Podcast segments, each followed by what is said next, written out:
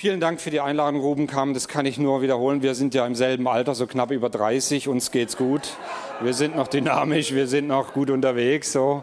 Von daher freuen wir uns, dass wir unser Leben miteinander teilen dürfen und immer wieder so diese Zeiten miteinander haben. Und die Ostsee ist einfach schön. Es ist kalt, windig, aber es ist schön. Und die Kilometer, die wir abgelaufen sind, fantastisch.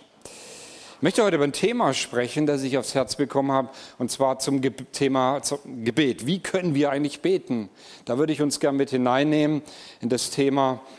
Es gibt einen ganz schönen Satz von Jim Henderson, das ist ein amerikanischer Pastor und Autor, und er sagte mal von sich, dass er zwei ganz wesentliche Einsichten in seinem Leben gewonnen hat. Und die sind jetzt wirklich wichtig. Die kannst du mitschreiben, ja. Kannst du richtig. Also zwei wesentliche Einsichten, die gekommen sind. Das eine ist, es gibt einen Gott. Und das zweite ist, ich bin es nicht. Okay? So, wir können mal zusammen sagen, es gibt einen Gott, es gibt einen Gott und ich bin es nicht. Ja, ist schon mal eine ganz wichtige Erkenntnis, ja. Okay. So, wenn wir uns mit dem Beten beschäftigen, dann geht es eigentlich um diese zwei Einsichten. Ja? Ich bin nicht Gott. Ich bringe diese große Welt und diese kleine Welt in mir überhaupt nicht irgendwie in Ordnung. Ähm, ich kann das Böse nicht bezwingen. Ich bin manchmal überfordert. Ich kann Schuld nicht entsorgen. Ich kann nicht für Versöhnung sorgen. Ich kann es nicht. Ich bin nicht Gott, aber Gott sei Dank gibt es einen Gott, zu dem wir Vater sagen dürfen. Wie großartig. Ein Gott, der väterliche Güte und Liebe ausstrahlt, wie wir sie von unseren menschlichen Vätern gar nicht erlebt haben.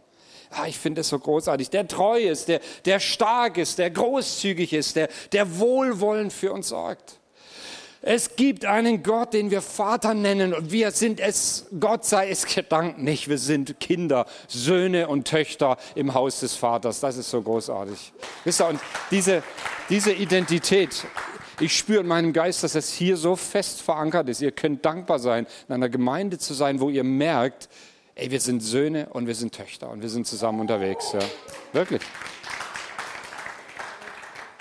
Auch heute Abend beim Grillen, wenn es Spargel gibt und, und sonstige grüne Sachen. Nein. Ah ja, genau, Amen. okay. Wir schauen uns mal einen Bibeltext zusammen an, das ist ein Matthäus-Evangelium, den ihr natürlich kennt, den ich hier reinlegen möchte. Matthäus 6, da beten wir, darum sollt ihr so beten, unser Vater im Himmel. Und dann hinten raus heißt es, dein Name werde geheiligt, dein Reich komme, dein Wille geschehe, wie im Himmel so auf Erden. Und dann hinten raus zum Schluss, denn dein ist das Reich und die Kraft und die Herrlichkeit in Ewigkeit. Amen.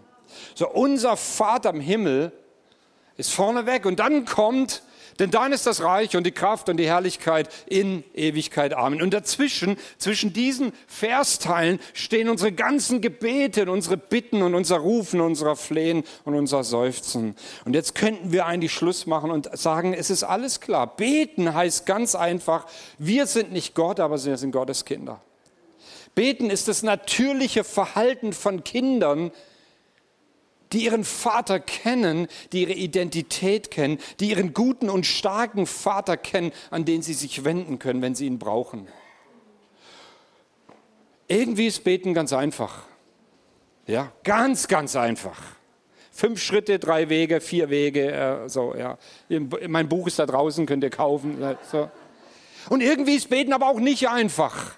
Und ich möchte dich mal bitten, dass du mit deinem Nachbarn, du darfst jetzt während dieser Predigt kurz mit deinem Nachbarn sprechen, keine Handynummern austauschen, keine EC-Kartennummern, nix, sondern mal kurz austauschen. Was findest du denn am Gebet so großartig und was fordert dich heraus? Okay? Zwei Minuten, wende dich mal deinem Nachbarn zu und frag mal, was findest du so großartig am Beten oder was fordert dich auch heraus?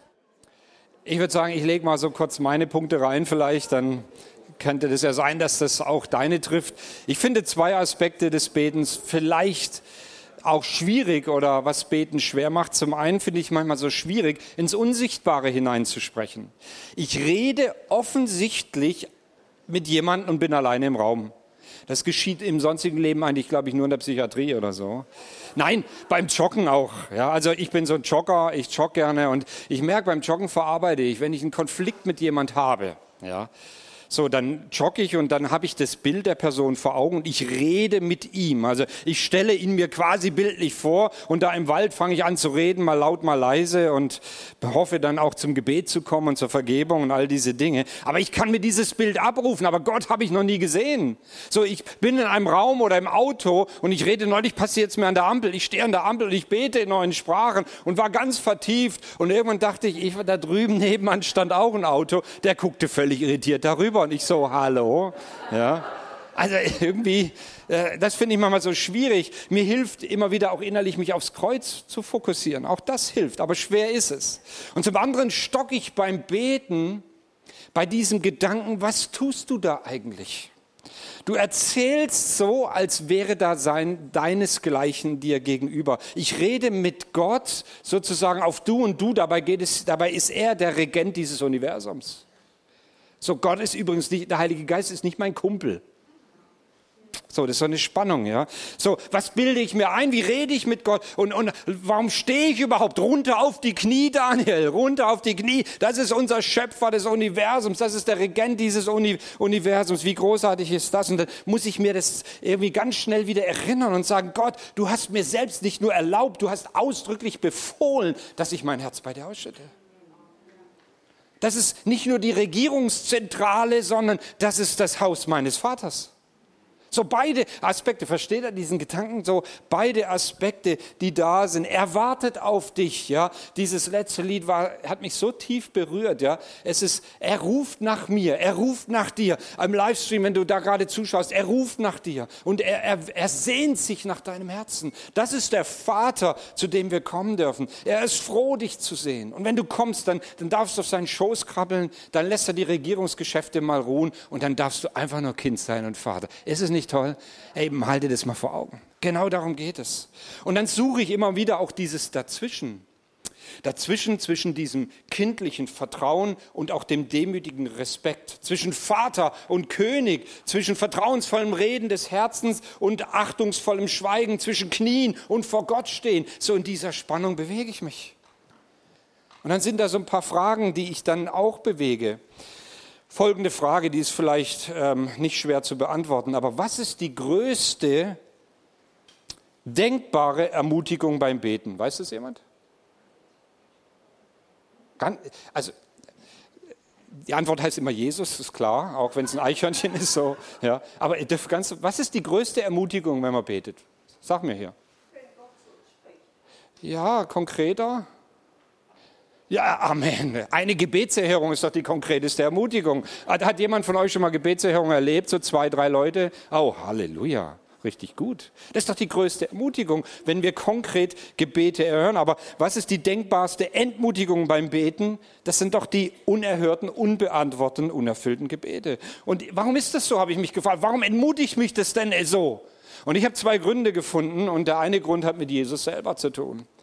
Wenn Jesus nur etwas weniger vollmundig übers Gebet gesprochen hätte, wäre das doch viel einfacher. Wenn er gesagt hätte, du, du kannst zu Gott kommen. Gott entscheidet dann ja, nein, vielleicht und irgendwie komm du mal, aber Gott selber entscheidet das und, und äh, ja, sei entspannt und, und manchmal sagt er jetzt noch nicht und manchmal sagt er ja und so weiter, ja. Aber er, Jesus selber hat die Latte hochgesetzt. Er hat zu seinen Jüngern Folgendes gesagt. Das lesen wir in Matthäus, äh, Markus 11, 24. Das steht, alles, was ihr bittet in eurem Gebet, glaubt nur, dass ihr es empfangt, so wird es euch zuteil werden. Oder in Matthäus 7,7 bittet, so wird euch gegeben. Glaubt, glaubt ihr das? Hm. Also Jesus hat ganz starke Worte verwendet. Da liegt eine Verheißung drin. Da liegt etwas drin, was wir erobern im Geist immer mehr an dieser Stelle. Oder der zweite Grund hat damit zu tun, dass Beter, jemand, der betet, auch ein verletzliches Wesen ist. Da geht es um sein Gemachte. Da geht es nicht nur um den Sonnenschein, den wir hoffentlich endlich in Eutin dann haben, wenn wir mal wieder da sind oder den Wind. Denn, ja, da geht es nicht um den letzten freien Parkplatz in Eutin, dass wir endlich in der Innenstadt einen Parkplatz finden. Nein, beim Beten geht es um ganz andere Dinge. Wir haben gerungen letztes Jahr um eine Frau, die dann plötzlich gestorben ist, die, die ein Virus bekommen hat und, und in der ins Gehirn hineinging, ein Herpesvirus. Und die war so, die war am Ende. Wir haben gebetet, wir haben gebetet und gebetet und sie ist gestorben. Mein Alter, 35, nein 55. Das sind, Frau, das sind Menschen, die Krebs erlegen. Da, da ist das eigene Kind, das schwierige Wege geht. Da ist die Tagesschau, du die dir anschaust und denkst, es darf doch nicht wahr sein. Ist ja schlimm, was da ist. Not und Elend und all das. Da warten wir schon so lange, dass Gott die Wunden unserer Seele heilt und immer noch tut sich nichts. Da ringt ein anderer um den Bestand seiner Firma und es tut sich auch nichts. Sind das denn alles unechte Wünsche? Ist es denn zu läppisch im, im Maßstab der himmlischen Weltregierung? Warum gab es nach dem Bitten kein Geben? Warum gab es nach dem Suchen kein Finden an der Stelle? Warum bleibt die Tür verrammelt nach dem Anklopfen? Was ist denn da? Und deswegen ist unerhörtes Gebet so verletzend, so bedrohlich für unseren Glauben, so entmutigend für unser Beten. Und ich möchte eine bestimmte Spur verfolgen. Ich bitte dich dran zu bleiben, weil wenn du hier stehen bleibst, dann können wir alle sagen, das lohnt sich alle nicht. Komm, lass uns grillen. Gleich. Versteht das? Versuch mal dran zu bleiben an der Stelle. Ich möchte uns auf eine Spur bringen. Ich werde nicht darüber sprechen heute Morgen, dass schwere Schuld den Kanal zu Gott verstopfen kann. Ich werde auch nicht darüber sprechen, dass wir Gott um Dinge bitten, die wir selbst tun sollten und könnten. Ich werde auch nicht darüber sprechen, dass Gleichgültigkeit gegenüber den Armen und Ausgestoßenen und den Menschen am Rand der Gesellschaft ebenfalls auch Gebetserhörung verhindert. Und ich spreche auch nicht darüber, dass Unversöhnlichkeit Gebetserhörung blockieren kann. Sondern, das sind alles eigene Themen, sondern ich möchte uns auf die Spur bringen, dass die unterschiedlichen Erfahrungen, die wir mit Gott im Gebet machen, wie so, auch wie so Stufen zum Wachstum sind. Gott geht es nämlich zuerst darum, welcher Mensch wir werden, welcher Charakter. Gott ist zuerst in deinem Charakter interessiert. Gott will dich formen. Gott will dich in deinem Alltag besuchen. Seine Stimme ruft dich im Alltag. Auch hier natürlich im Miteinander. Aber im Alltag, am Montag, am Dienstag, da ruft Gott zu dir. Und er will, dass wir in dem Umgang mit unseren Gebeten lernen zu wachsen. Ich habe verschiedene Aspekte von äh, Bitten. Der erste Schritt, den ich so wahrnehme, sind unsere Alltagsbitten. Ich glaube nicht, dass es ungeistlich ist, nochmal für einen sonnigen Urlaub zu beten. Hat es schon mal jemand gemacht? Ja, okay. Ja, ja hier sowieso, klar. Hm.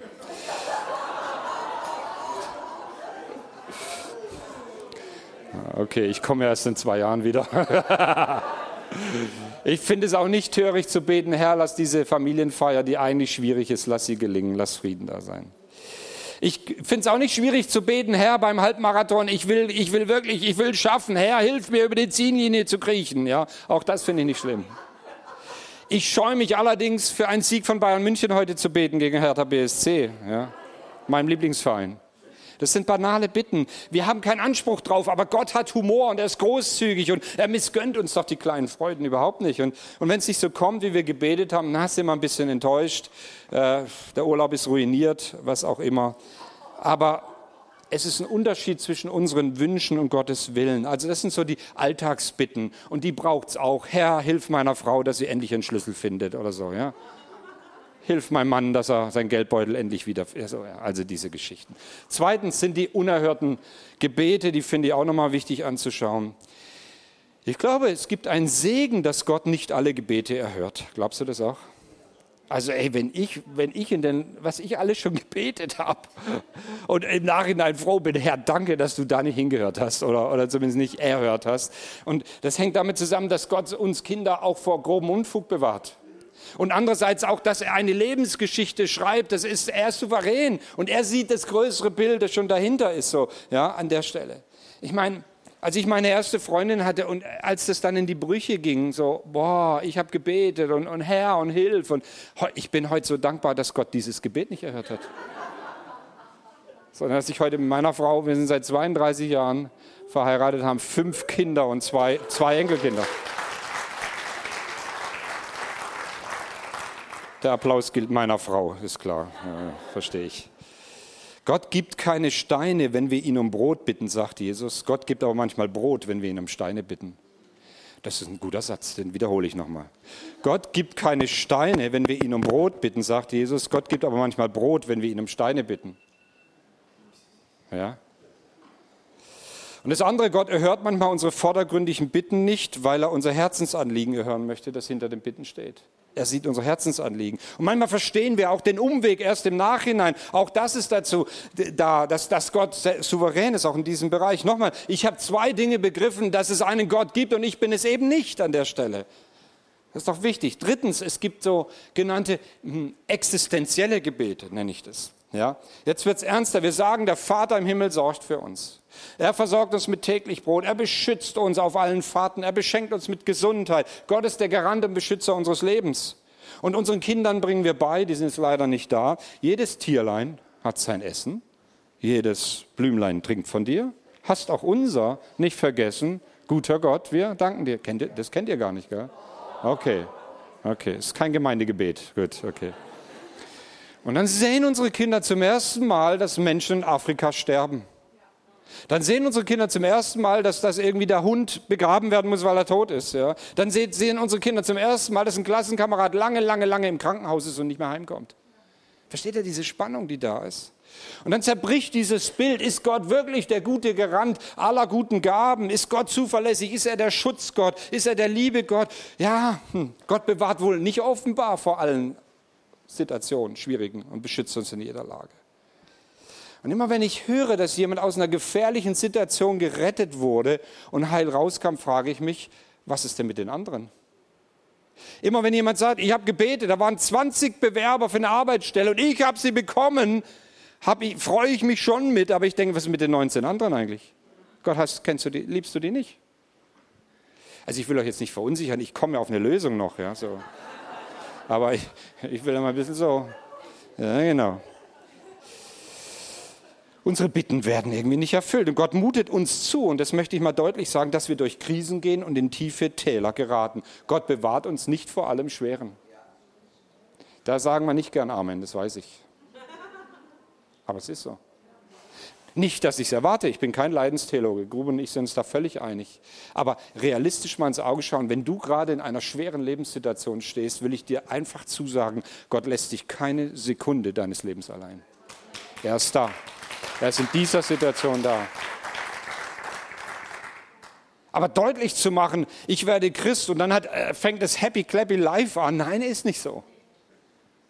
Du, bist, du wirst zur, zur Zielscheibe auch von geistlichen Kämpfen, das ist ja auch klar. Aber nochmal, wir wachsen nicht zu reifen Personen heran, wenn wir das nicht erleben, Entbehrungen auch, warten müssen, tiefe Täler durchstreifen und in Leid bewährt werden. Das gehört eben zur Wahrheit auch dazu. Okay, danke. Und es gibt zwei Reaktionen auf solche versagten Bitten in der Bibel. Zwei Reaktionen. Und um die erste, die ich jetzt erwähne, geht es mir vor allem. Und die heißt, Gott in den Ohren liegen, nicht nachlassen. Never give up. Niemals. Don't give up. Ich möchte dir zusagen heute, in den Situationen, in denen du stehst und noch keine Erhörung erlebt hast, gib nicht auf. Bleib dran. Liege Gott in den Ohren. Martin Luther sagt, ich muss gerade mal gucken, er sagt, Gott die Ohren reiben, sagt Martin Luther, der Reformator. Du sollst Gott die Ohren reiben. Oder er sagt, wenn Gott dich nicht erhören wollte, würde er dich nicht beten heißen. Ich finde Martin Luther so cool, echt. Wenn Gott dich nicht erhören wollte, würde er dich nicht beten heißen. Das ist doch ganz logisch, oder? Und dann denke ich an das Beispiel im Matthäus-Evangelium 15. Ich erzähle es kurz. Eine heidnische Frau aus Kanaan klebt an Jesus dran wie so ein nasses Hemd, als er ihr Kind nicht heilen will. Und sie lässt nicht locker. Sie nimmt jede Demütigung in Kauf, aber sie bleibt dran, weil es geht um ihre Existenz. Und das ist oft so, dass es auch ein Schritt ist auf dem Weg zur Reifung, dass wir ein beständiger und beharrlicher Charakter bleiben dass Gott mich ausbilden will. Und irgendwann ist es soweit. Er erhört, er gibt, er geschenkt, er gewährt, er öffnet die Fülle seines, seiner himmlischen Ressourcen und er schüttet die, die guten Gaben über dein Leben aus. Und diese heidnische Frau aus Kanaan konnte eine gesunde Tochter nach Hause bringen. Kinderlosigkeit endet, eine Ehe wird gerettet, Arbeit wird gefunden, Wunden werden geheilt, Streit geschlichtet, Schulden bewältigt. Manchmal ist es so, aber Zeit ist relativ bei Gott, das wollte ich auch nochmal gesagt haben. Für Gott sind tausend Jahre wie ein Tag. Wow. Zeit ist relativ, dachten auch die beiden Tennisspieler, die, der eine 92 Jahre und der andere 94 Jahre. Der 92-Jährige spielte einen Rückpass quer über den Chord und machte den Punkt. Und dem 94 entfuhr es, man müsste noch mal 92 sein. Zeit ist relativ. Ja, okay.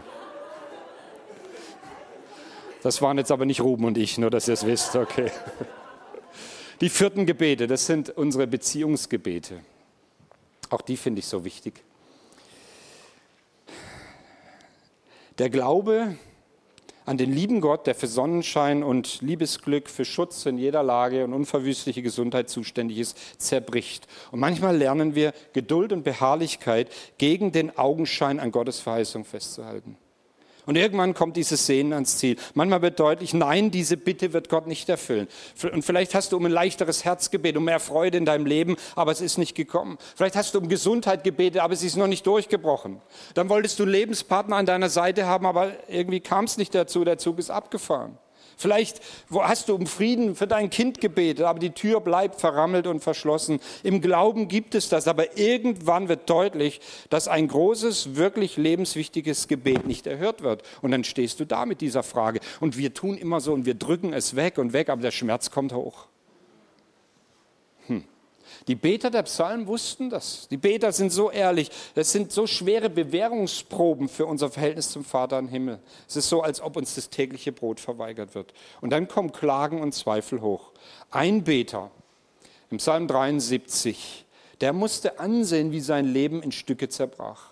Und gleichzeitig sah er auf der anderen Straßenseite seinen Nachbarn, denen es hervorragend gut geht. Den ging es von Tag zu Tag besser. Er verstand die Welt nicht mehr. Und jetzt kommt er im Psalm 73 zu so fantastischen Worten, die auch unsere Worte werden können. Und da heißt es, dennoch bleibe ich stets an dir, denn du hältst mich mit, meiner, mit deiner rechten Hand. Wenn ich nur dich habe, so frage ich nichts nach Himmel und Erde. Wenn mir gleich Leib und Seele verschmachtet, so bist du doch Gott alle Zeit meines Herzens Trost und mein Teil.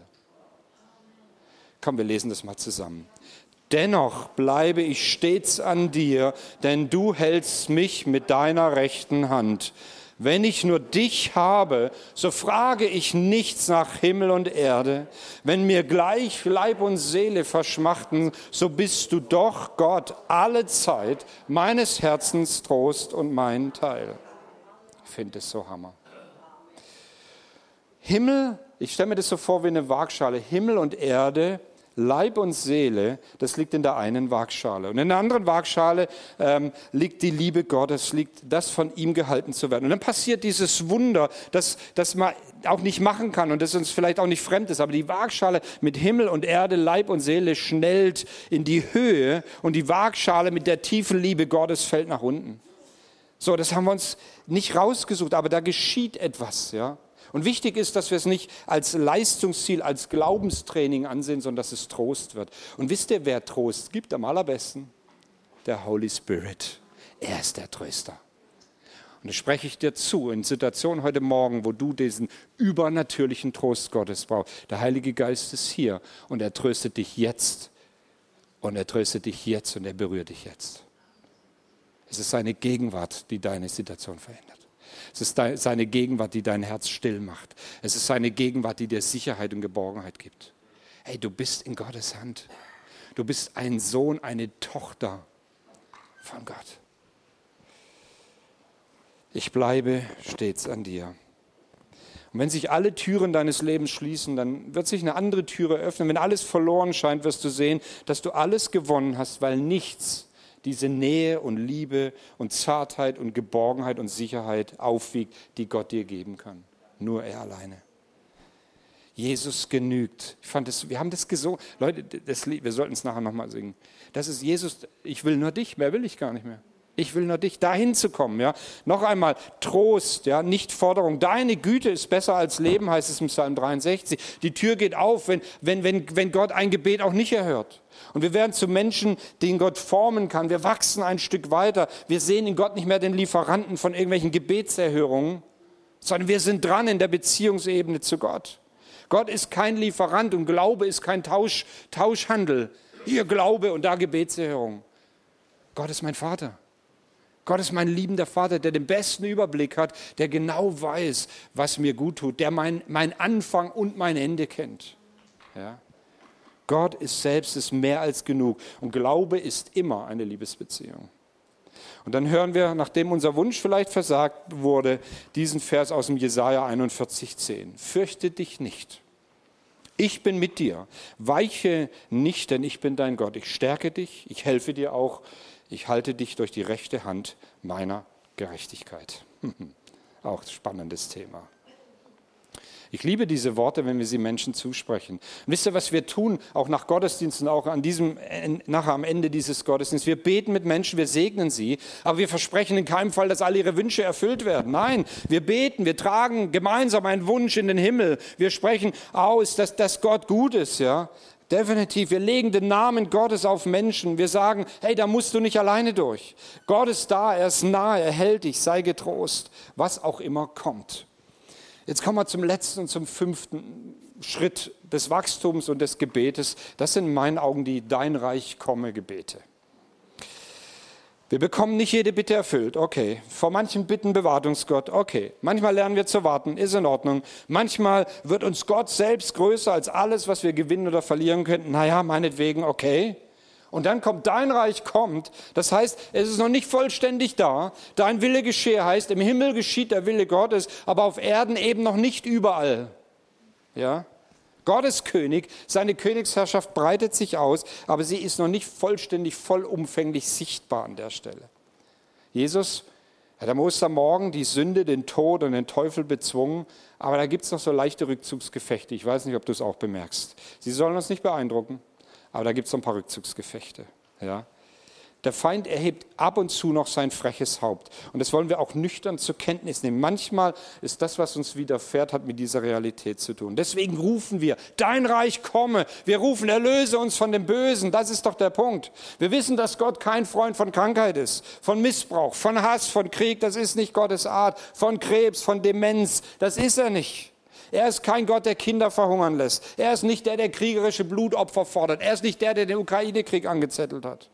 Wir haben es mit einem Feind zu tun, der nicht aus Fleisch und Blut ist, dessen Niederlage bereits beschlossen ist, die durch ist. Und trotzdem gibt es noch Erschütterungen in diesem Erdkreis. Unser Gebet wurde nicht erhört, hat auch vielleicht damit zu tun. Und dann bitten wir, dann rufen wir die Kräfte des Himmels herbei. Wir rufen, dass Krankheit, dass Heilung auf Krankheit einbricht. Wir ringen um Frieden, da wo Streit ist. Wir flehen Gott um Gerechtigkeit an, wo Menschen Unrecht geschieht. Das ist Versteht ihr? Für mich ist es, darf ich das nochmal nehmen, Fußballbild so, für mich ist es wie, wir sitzen in dieser Arena und wir feuern Gott an und sagen, dein Reich komme, dein Wille geschehe, dein Reich, nicht das Reich des Bösen, nicht der Wille des Todes, sondern dass das Leben soll durchbrechen. So, wir rufen, das ist unser Beten. Und da wachsen wir als, als reife Person im Glauben. Ja? Beten wird mitarbeiten, beten ringt um, um, um gute Gaben, beten ruft nach, nach, nach der heilen Schöpfung, all das. Und dabei brauchen wir nicht auf die Gaben Gottes verzichten. Wir feuern Gott an, dass er die Macht des Bösen zerbricht und das Zeichen seiner Güte und seines Reiches sichtbar wird. Für mich sind es so fünf Schritte, in denen ich wachsen darf in meinen Gebeten. Ich möchte zum Schluss noch eine Sache erwähnen. Im Zentrum, im Herzen des Evangeliums gibt es ein Gebet, die Geschichte von einem unerhörten Gebet. Da betet der reinste und der heiligste Mensch ein Gebet. Und er bittet um das Verständlichste, ähm, worum ein Mensch nur beten kann. Er betet gegen das schlimmste Unrecht, das ein Mensch erleiden kann. Und er tut es aus tiefster Verzweiflung, so wie wir es uns nicht vorstellen können. Und doch wird Jesus im Garten Gethsemane nicht erhört. Aha. Der Kelch geht nicht an ihm vorüber. Der Justizmord wird nicht verhindert. Sein ganzes wertvolles Wirken wird nicht vorgesetzt. Sein Vater beschützte nicht vor Schmerzen, nicht vor Spott, nicht vor Schande, nicht vor dem Tod. Im Herzen des Evangeliums wurde ein Gebet nicht erhört. Und stellt euch vor, Jesus wäre erhört worden an dieser Stelle. Dann würden wir heute hier nicht sein dann würden wir hier nicht sitzen. Ist vielleicht eine ganz kindliche Vorstellung, aber so bin ich. Ja. Jesus wäre der Gang nach Golgatha erspart geblieben, dann würden wir heute hier nicht sitzen. Wenn sein Blut an unserer Stelle nicht vergossen wäre, zu unseren Gunsten, wo blieben wir denn mit unserer Schuld? Wir würden immer noch an die Klagemauer gehen und feststellen, wir kriegen die Schuld nicht weg.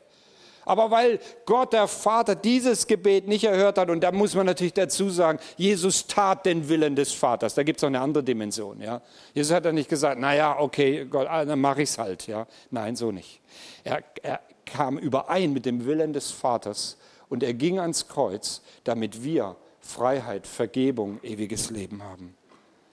Das Reich Gottes hat sich durchgesetzt. Aus dieser tiefsten Verzweiflung eines nicht erhörten Gebetes wächst das Heil für mich und für die ganze Welt und für dich. Jesus am Kreuz, das ist das letzte und tiefste Ja zu uns. Wir kommen ja von Ostern. Ja. Wir brauchen diese Beziehungsebene, dass wir in allen Lagen unseres Lebens sagen, Jesus, wenn ich nur dich habe, wenn ich nur dich habe, wenn ich nur dich habe.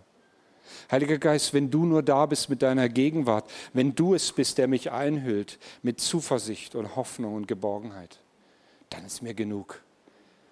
Und dann sagen wir, weil wir zum Überwinden berufen sind und dennoch, egal wie die Situation ist, und dennoch bleibe ich da dran. Ich bleibe an dir. Ich lasse mich nicht abbringen, egal was war. Corona hat es nicht geschafft und der Teufel schafft es nicht und meine Mitmenschen, mein Nachbar schafft es nicht. Niemand schafft. Ich bleibe an dir dran, Jesus. Ich will, ich will lernen, auch diese Gebete zu sprechen. Dein Reich komme, dein Wille geschehe in meinem Leben. Ich will mutig beten. Ich will mich nicht verzagen, da wo meine Gebete scheinbar noch nicht erhört werden. Ich will dranbleiben, da, dass Heilung geschieht. Wir brauchen mehr Heilung. Nicht nur das Volk Gottes, sondern unser deutsches Volk ist krank und wir brauchen Heilung, weil Gott der Gott ist, der Heilung schenkt. Und du bist, du bist der Segen. Du bist der Segen. Und da nicht alle Deutschen und auch nicht alle 17.000 Eutiner hier in diesen Saal kommen können, weil es zu klein ist, ja, zu, ist zu klein hier, geht ihr nach Eutin und nach Rendsburg und sonst wohin und fangt an mit Menschen zu beten und Menschen die Hände aufzulegen. Weil wir sind berufen. Wir sind eins mit Jesu. Wir sind an Christi Stadt. Wir sind, die Leute lesen die Bibel nicht, aber sie lesen dein Leben und sie, sie haben die Beziehung und sie kommen in Beziehung zu dir und erleben, dass wir einen großartigen Vater im Himmel haben, der, der sucht seine verlorenen Söhne und Töchter. Und ich möchte sagen, wenn du hier bist und du bist so ein verlorener Sohn und eine verlorene Tochter, es ist heute der Tag, umzukehren und in das Haus des Vaters zurückzukommen. Und wenn du im Livestream zuschaust, gerade jetzt in diesem Moment, und es geschieht ganz einfach, indem wir uns durch ein Gebet an Jesus wenden. Ich lade euch ein, mit mir aufzustehen und darf ich die Lobpreisband auch schon bitten zu kommen. Wir wollen ein Gebet sprechen für Menschen heute Morgen, die Jesus noch nicht kennen, die ihn einladen wollen, die heute Morgen diese Botschaft vielleicht neu oder zum ersten Mal hören und spüren, ich bin so ein Sohn, der irgendwie weggelaufen ist, aber ich will zurückkommen ins Haus des Vaters. Ich will mich nicht mehr abhalten lassen und die Umstände und Menschen, die es böse gedacht haben, ich will an Gott dranbleiben, ich will mich Gott nähern. Dann gilt es ganz einfach, du kannst ein Gebet sprechen und ich spreche dieses Gebet und du darfst es in deinem Herzen einfach mal mitbeten. Es muss nicht laut sein, du kannst es einfach leise tun. Danke, Jesus Christus, dass du am Kreuz für mich gestorben bist. Danke, dass du alle meine Schuld und Sünde auf dich genommen hast. Dass ich frei sein darf, gerecht gesprochen durch das, was du für mich getan hast. Ich vertraue dir mein Leben an, Jesus. Und ich möchte, dass du mich führst und leitest. Danke, dass du mich als Sohn, als Tochter jetzt annimmst. Ich gehöre dir, Jesus. Amen. Und dieses Gebet hört Gott. So, wenn du dieses Gebet zum ersten Mal gesprochen hast, darf ich dich bitten, komm doch nachher noch zu den Mitarbeitern oder gleich dann auch zum Segnungsteam. Wenn du im Livestream bist und äh, dann nimm Kontakt auf mit dieser Gemeinde oder einer Gemeinde in der Nähe. Es ist so wichtig, diesen Schritt zu bekräftigen. Wir wollen in, im, im letzten Teil dieses Gottesdienstes miteinander beten. Ich möchte die Gelegenheit nicht verstreichen lassen, zu beten, da wo du vielleicht hoffnungslos geworden bist über Gebete, die du schon seit Jahren sprichst. Ich möchte gerne, dass wir mit Menschen beten, die, die sagen, ich will in eine neue Dimension des Vertrauens hineinkommen. Ich möchte neu auch Enttäuschung vor Gott bringen. Ich glaube, heute empfinde ich so ganz stark, dass heute der Tag ist, wo du sagst, ich lasse Enttäuschung los über die Dinge. Ich möchte wachsen im Glauben. Ich möchte wachsen in der Beziehung zu Jesus. Wir wollen beten mit Menschen, die heute hier stehen und sagen, egal was ist, Gott, ich bleibe dran. Es ist deine Güte und deine Gnade, die mich hält. Ich will es bekräftigen. Und weißt du, wie gut es ist, dass Menschen da sind, die dir dann die Hände auflegen und die Worte Gottes in dein Leben hineinsprechen. Darf ich das Segnungsteam auch schon bitten, dass ihr kommt? Ihr wisst, wie es hier macht. Und ich möchte diese Zeit einfach jetzt so freigeben, dass du kommen darfst zum Gebet. Es ist völlig egal, was dein Nachbar denkt. Die Scham haben wir hier schon lange abgelegt in der Leuchtfeuergemeinde, die gibt es hier schon nicht mehr. Die ist da ganz draußen vor der Tür geblieben. Sondern es ist Freiheit da. Freiheit zu kommen, Freiheit, Gebet zu empfangen. Und dann lasst uns beten, da wo wirklich Enttäuschung da ist. Ich möchte dich einladen, dass du jetzt kommst, während wir hier in der Gegenwart Gottes stehen. Das ist ein heiliger Moment. Gott ist hier und er berührt dich. Komm, wenn du ermutigt werden willst, ganz neu hineinzukommen in neue Dimensionen. Kommt, lasst uns die Gelegenheit nutzen. Gott ist hier. Wenn du sagst, ich brauche nur ein Segensgebet, Halleluja, komm genauso. Gott ist hier. Vater, danke, Heiliger Geist, danke, dass du jetzt hier wirkst, so an unseren Herzen arbeitest, so uns hineinnimmst in deine großartigen Gedanken und Pläne für jeden Einzelnen. Danke, dass du jeden Schmerz und jede Enttäuschung kennst, jede Verletzung, dass du mit deiner Heilung an diesem Morgen wirken möchtest, ganz neu. Heiliger Geist, tu es. Wir laden dich ein. Komm, Geist Gottes, wirke, wirke. Es geht um dich, Jesus. Es geht um dich. Halleluja.